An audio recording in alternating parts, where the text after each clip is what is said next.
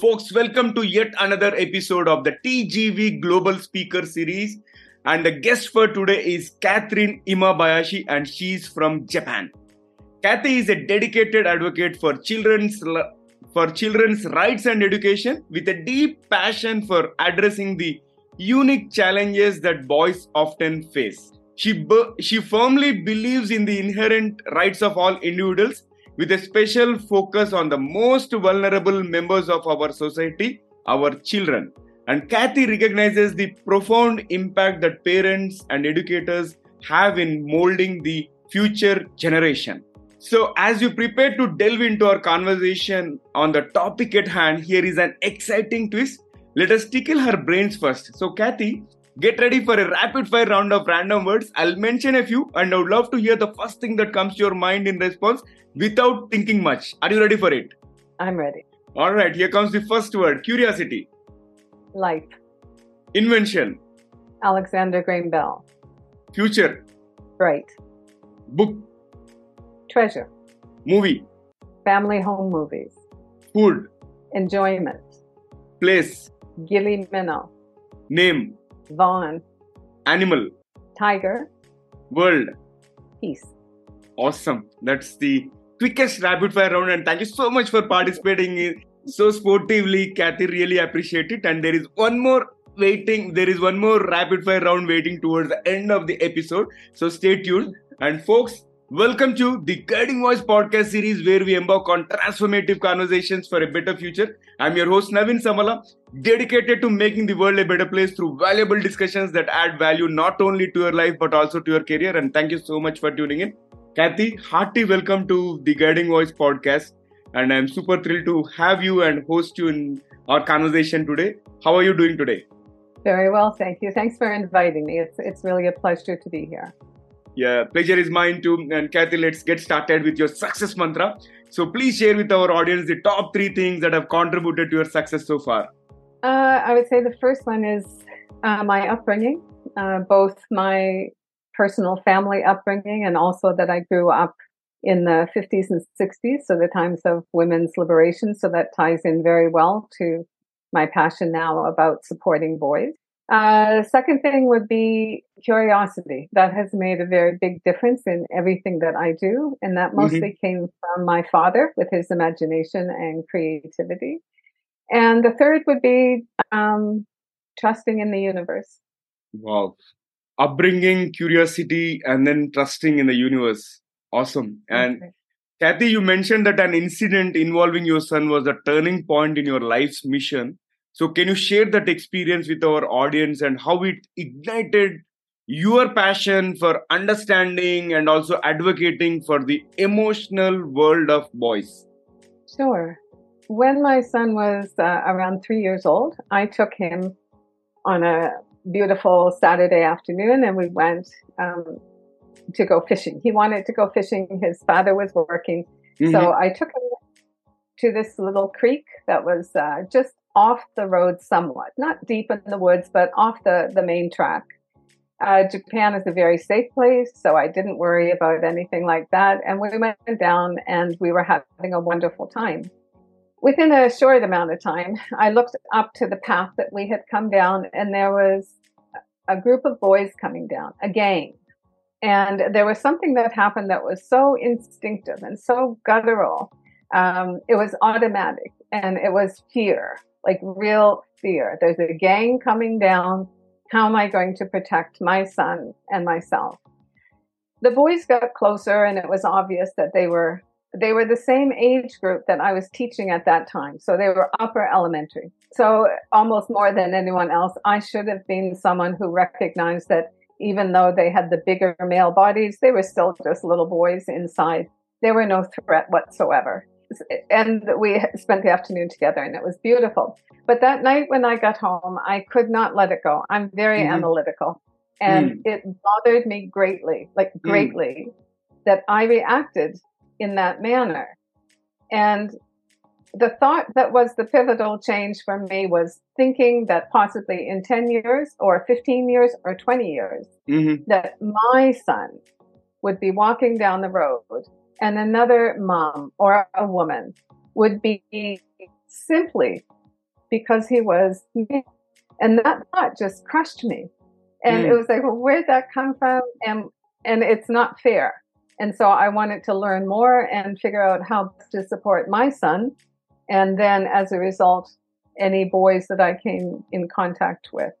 Quite a moving. And uh, boys also often face these societal stereotypes of being violent and toxic.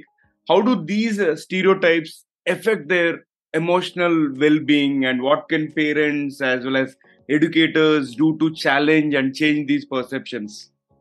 Well, what happens is that you know when little boys are growing up, they they have the you know they have the deep feelings, the emotions. They they you know are vulnerable, but there's a, a code. It, it's referred to as the boys' code in North America, um, mm-hmm. and so that's the set of society's rules you're supposed to behave. So they learn from a very young age what is acceptable and what's not, not acceptable. Mm. And as they uh, need to adapt what they're thinking and feeling in order to behave in a way that's acceptable, they start to put on masks. So they cover their authentic feelings and mm-hmm. present these masks of what is expected for them so they can fit in. And as time goes on, they end up wearing more and more and more masks so that eventually it's very difficult for them to really tune into that deep emotional inner world that, that is that they started out with. Hmm. Kathy, your mission is to support parents in understanding their sons better and also so that they can parent with empathy. So, can you share with our audience some practical strategies or advice for parents who are navigating the complexities of raising boys in today's world? It's challenging because the the thing is is that you don't know what you don't know. And mm. until you are aware that there is an issue, then you're not doing anything about it. And usually you're perpetuating the problem. So the very first thing is being able to kind of uncover what your own unconscious, usually, gender biases are and how they are impacting your parenting. And that can come from society. It can come from your own background. It can come from your culture. It can come from whatever media that you, you are viewing. But whatever your thoughts are about how a little boy is supposed to be, that is going to come out. Once you are aware that you have you have those um, biases, then you can work on those. But you have to be aware first. And it's kind of like, you know, when you're when you decide you're going to buy a car or something, and you yeah. so you're going to get a Jeep. And then all of a sudden, because you've had in your brain, you see red Jeeps everywhere. Like it's just that's the way it always happens. Once something comes into your awareness, you start seeing more and more of it. So once you start becoming aware mm. of what unconscious biases are part of your world, you will to see it's in society, it's in every aspect that has something connected with your child. And once you have the awareness, Mm-hmm. Then you start learning more about what are those gender differences. And once you learn what those gender differences are, then you can start to support your son mm-hmm. in being able to deal with the challenges of being in a society that may not recognize or respect what those differences are. I love the analogy. Now let's move forward and switch gears, talk from the boys' perspectives. So, how can we encourage boys to embrace and express their emotions more freely while navigating these societal expectations that often suppress emotional vulnerability? I think this is something very rarely spoken topic. Yes, very much so. So, if if a parent is aware mm-hmm.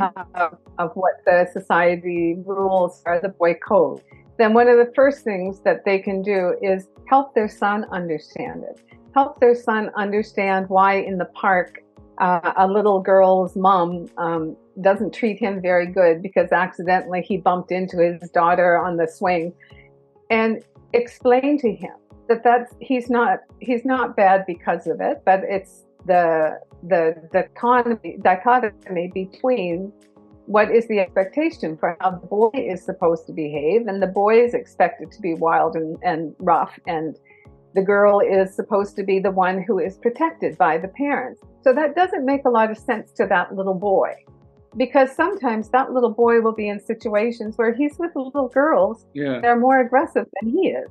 But yet he is the one who is going to probably get in a bit of trouble if there is any trouble at all. So when a parent understands that, then they can help their son understand like, okay, this is the way it is. It's, it's not right. In your home, you can create those safe spaces where your child can be mm-hmm. exactly mm-hmm. who he is but you arm him with information as well so that he doesn't feel it's him. It's mm. something mm. wrong with him. He's doing something bad. It lets him know society is a little bit slow in picking up on how to to accentuate the pluses between both genders and raise both genders in a in a in a way that focuses on both their not only their challenges, but the special gifts that they have to bring. So for, that would be the first thing is to help him understand mm-hmm. that it's not, it's not him, it's society. Yeah. Um, from a very young age, parents can be working with their sons to increase emotional vocabulary. That's often one of the mm. difficulties. Yeah. And so if they don't have the vocabulary to express their emotions, and they have a society that says a lot of the more vulnerable emotions are not acceptable, then of course the only outlet they often have is for anger or, you know, some kind of aggressive behavior. So increasing their emotional awareness and their emotional vocabulary, that's something that, you know, all parents can do. Hmm. That that's clear, Kathy. So as a as a retired educator, how do you believe the education system can contribute to fostering a more emotionally supporting and uh, supportive environment for boys.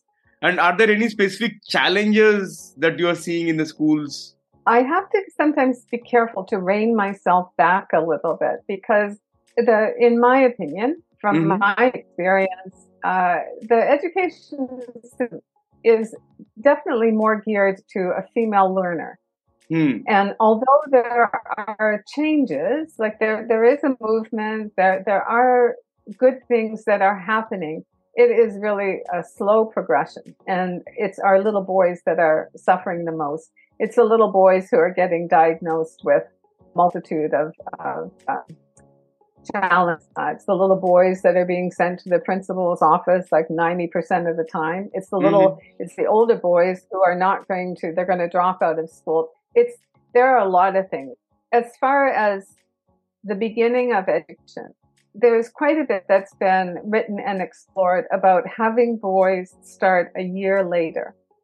And because de- developmentally, they are often between one and two years behind their counterparts when they're starting out. So if you start them at that point, plus the system is geared more to a female style of learning, those little guys they're just they're not being set up for success, and it's it, it's really a shame.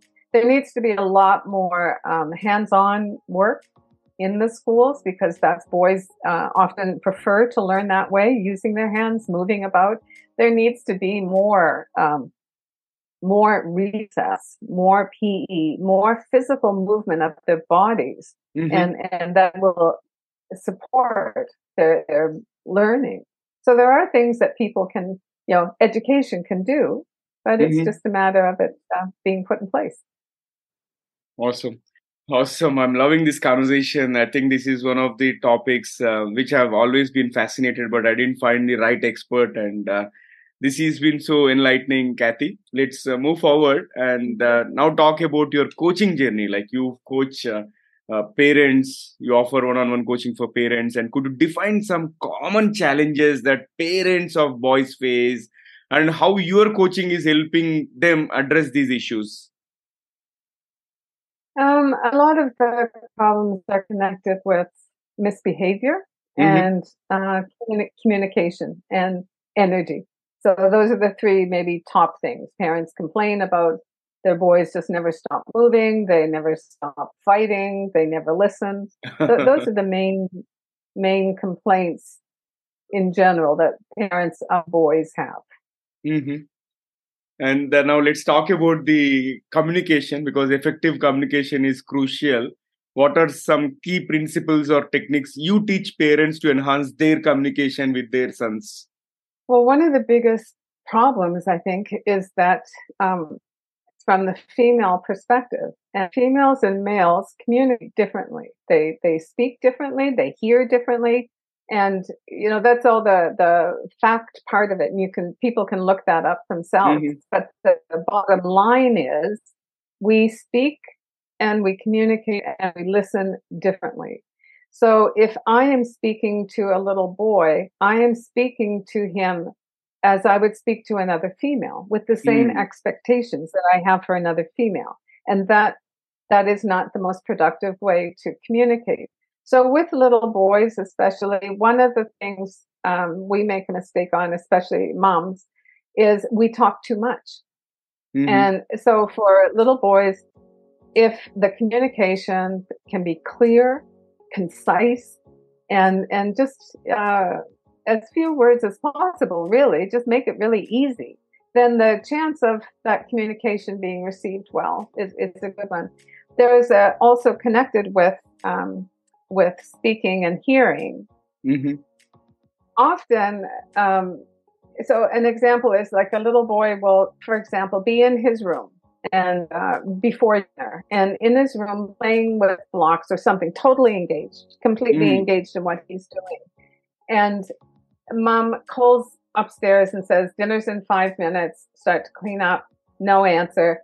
Five minutes later she calls upstairs again. Time to come down for dinner. No answer. Third time she's getting a little bit mad. She calls in a little bit louder voice. No answer. Eventually she stomps up to the stairs stands in front of the door and says to her little boy, you know, listen, if you can't come down when I'm calling you, maybe you don't get to play with Lego anymore before dinner or something to that effect.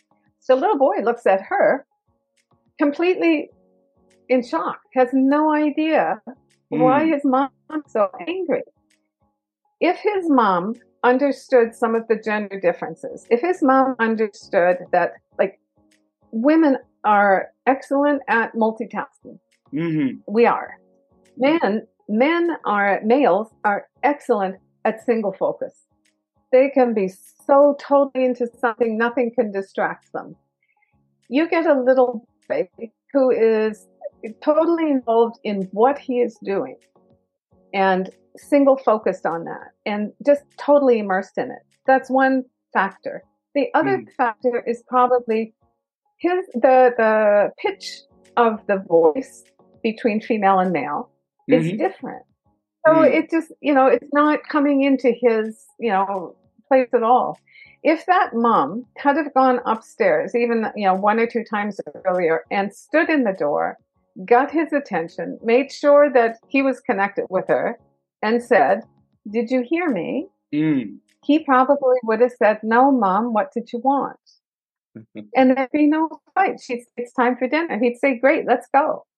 But because we don't take those things into consideration and we don't always assume the best, we think they're being defiant. We think they're not listening to us, and we miss we miss uh, the the potential of a deeper connection and relationship.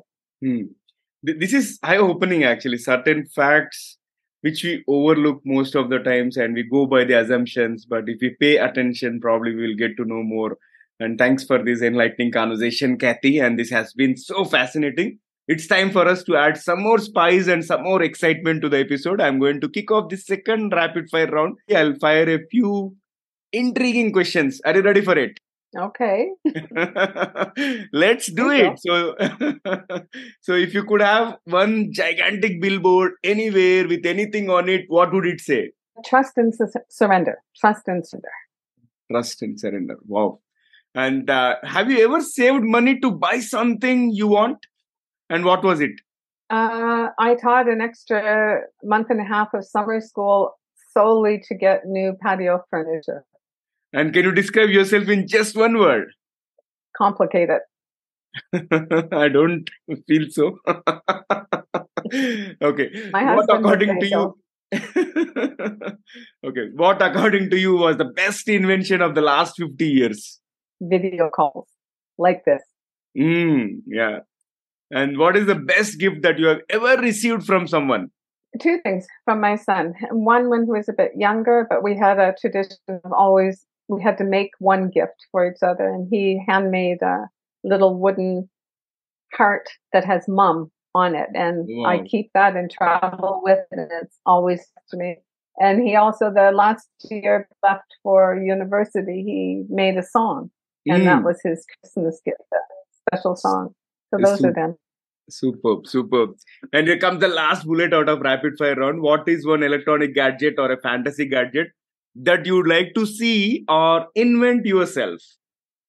A really easy, practical teleport machine so that if I'm sitting here in Japan and I want to go and have morning coffee with my sister in Canada, I can do it like that. That's what I like. yeah, that is the most desired invention and i think universe yeah. might respond. It it might happen soon. I hope so. I hope so. Yeah great rapid fire uh, kathy let's flip back to the mainstream. And can you tell us more about the online courses and the parent workshops that you offer? What can participants expect to gain from these programs? And probably you can share what is the best way to reach you at the best way to learn anything about everything that I do is on the website. Everything is on the website. Social media links are all on the website. Mm-hmm. Um, I have about uh, probably about a dozen different offerings and a wide variety so that it would cater to not only different topics, but also different ranges of what parents need. So there are free things that people can, can take and, and use and benefit from.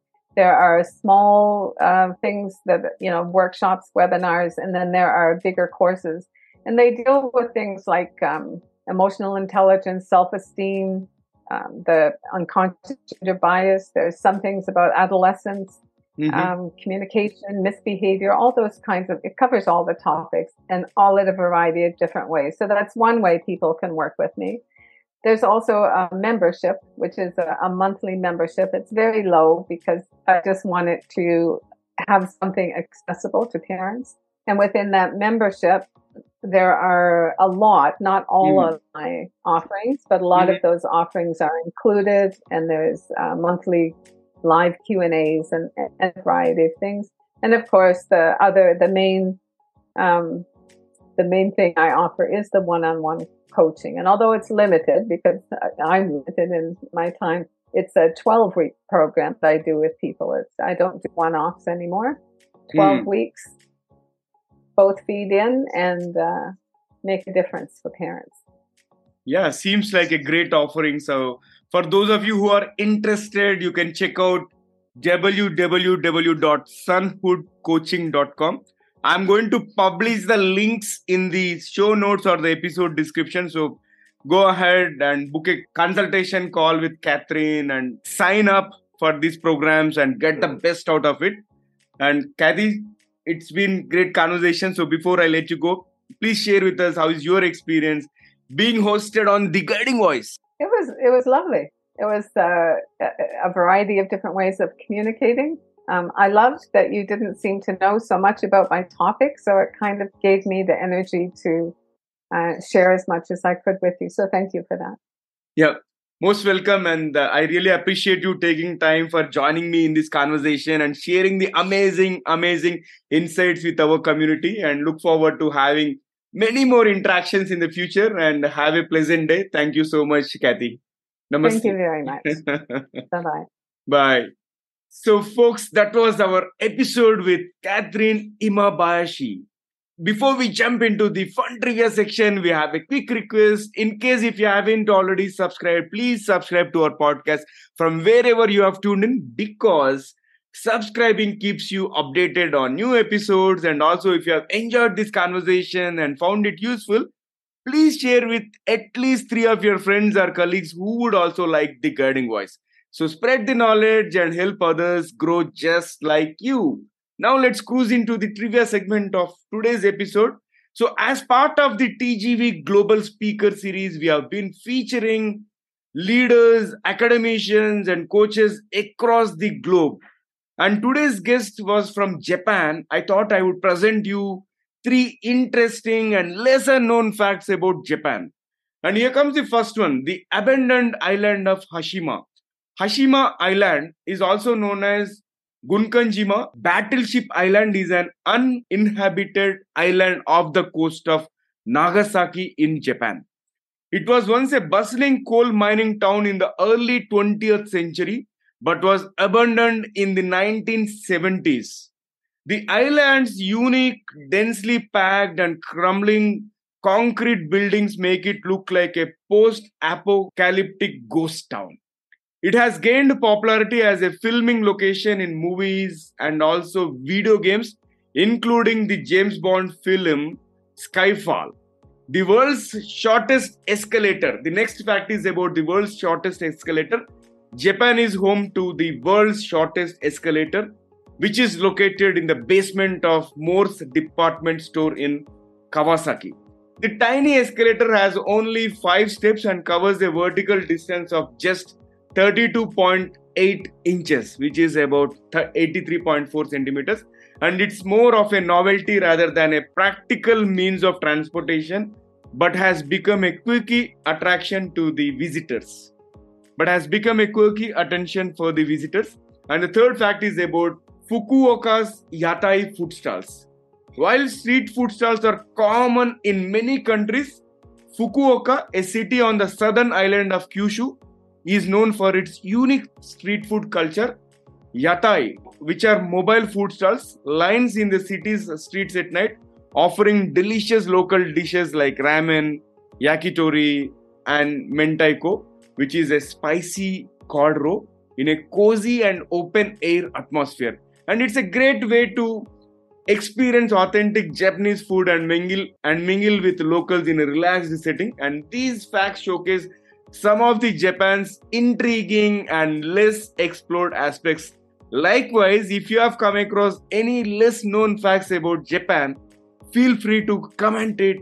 If you are watching it on YouTube, you can comment there directly, or if you have found this episode on social media platforms, you can comment there. And that's it for today's episode. Thank you so much for tuning in and also for being part of our awesome community. We would love to hear from you, so do not hesitate to share your ideas and feedback either through our social media or you can also email us at theguidingvoiceforyou at gmail.com and let's create content that resonates with you. I'm your host Naveen Samala, a lifelong learner, and my goal is to have impactful conversations that improve not only your life but also your career. So until next time, take care, stay inspired, and remember the future holds great things because the best is yet to come. Goodbye for now. See you all in the next episode with another amazing guest. Take care, guys.